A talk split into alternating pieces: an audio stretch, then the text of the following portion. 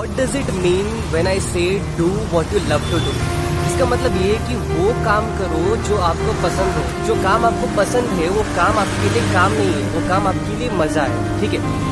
पर मैंने ये तो नहीं कहा कि उसमें डिफिकल्टीज नहीं आएँगी। For an example suppose someone likes किसी को अगर बिल्डिंग बनाना पसंद है, ठीक है?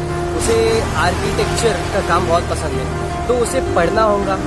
और सम स्टूडेंट्स आज में लाइक कि हमको जो काम करना पसंद है, वो काम के अलावा हमें दूसरे भी काम करने पड़ रहे yes of course you need to do it ऐसा ज़रूरी नहीं है कि मतलब जिसको बिल्डिंग बनाना पसंद है, उसे किताबें नहीं पढ़ना पड़ेगा।